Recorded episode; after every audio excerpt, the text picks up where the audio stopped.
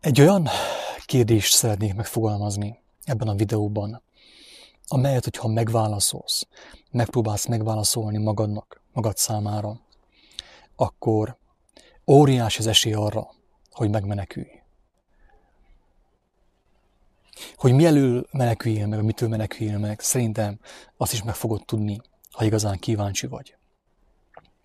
Ez a kérdés nem más, mint amit már többször is feltettem írásban, de így hangban, hangfelvitelben, vagy pedig videófelvitelben még mostanig nem tettem fel ezt a kérdést. Hol van a te figyelmet? Hol van a, a te értékes, életet adó figyelmet? Mire irányítod a figyelmet? És most egy picivel másképp fogalmazom ugyanezt a kérdést, bibliai nyelvezettel, és azt kérdem, hogy a tested lámpása hol van? A test lámpása a szem. A te szemed, a te tekinteted, a figyelmet, a füleid. Mit világítanak meg számodra? Milyen forrásból, milyen információból táplálkozik a te figyelmed, a tested lámpása, a tested lámpásán keresztül, a szemeiden keresztül milyen információk jutnak be a te életedbe, a te lelkedbe. Hol van a te figyelmet, a te értékes, életet adó figyelmet, amelyen keresztül ö, beviszed a hamis, vagy pedig az igaz információkat, táplálékot a te lelkedbe. Erre a kérdésre válaszolva mindenki nagyjából meg tudja vizsgálni saját magát, hogy most ebben a pillanatban merre fele tart ő, hova tart ő, merre tart, merre mutat az ő életútja, lefelé, vagy pedig felfelé.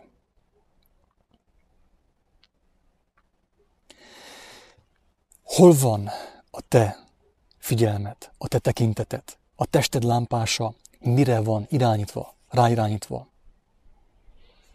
Azokra a dolgokra, amelyek elmúlnak, amelyek összekötnek téged a fekete lyukkal, ugye, a seollal, amelyek leszívnak, elveszik az életed energiáját és erejét, vagy pedig a, a, a mennyei dolgokkal, a mennyel tulajdonképpen, az örökké valósággal, amelynek az útját Krisztus megmutatta minden igazságkereső ember számára? Mire irányítod a tested lámpását?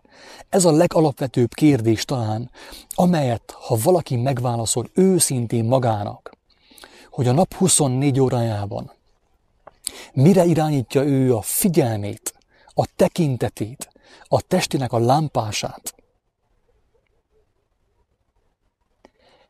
megtudja, hogy ő jelenleg ebben a pillanatban merre tart? Az ő élete felfelé megy, vagy pedig lefelé? Jézus azt mondta a, a világ uráról, hogy a megtévesztőről, a, a sátánról, az antikrisztustól, aki mindig is volt a földön, ugye uralta a világot, és főképp akkor vált erőteljessé az ő munkássága, amikor Jézus ö, ö, elvégezte a, a, a munkáját itt a Földön.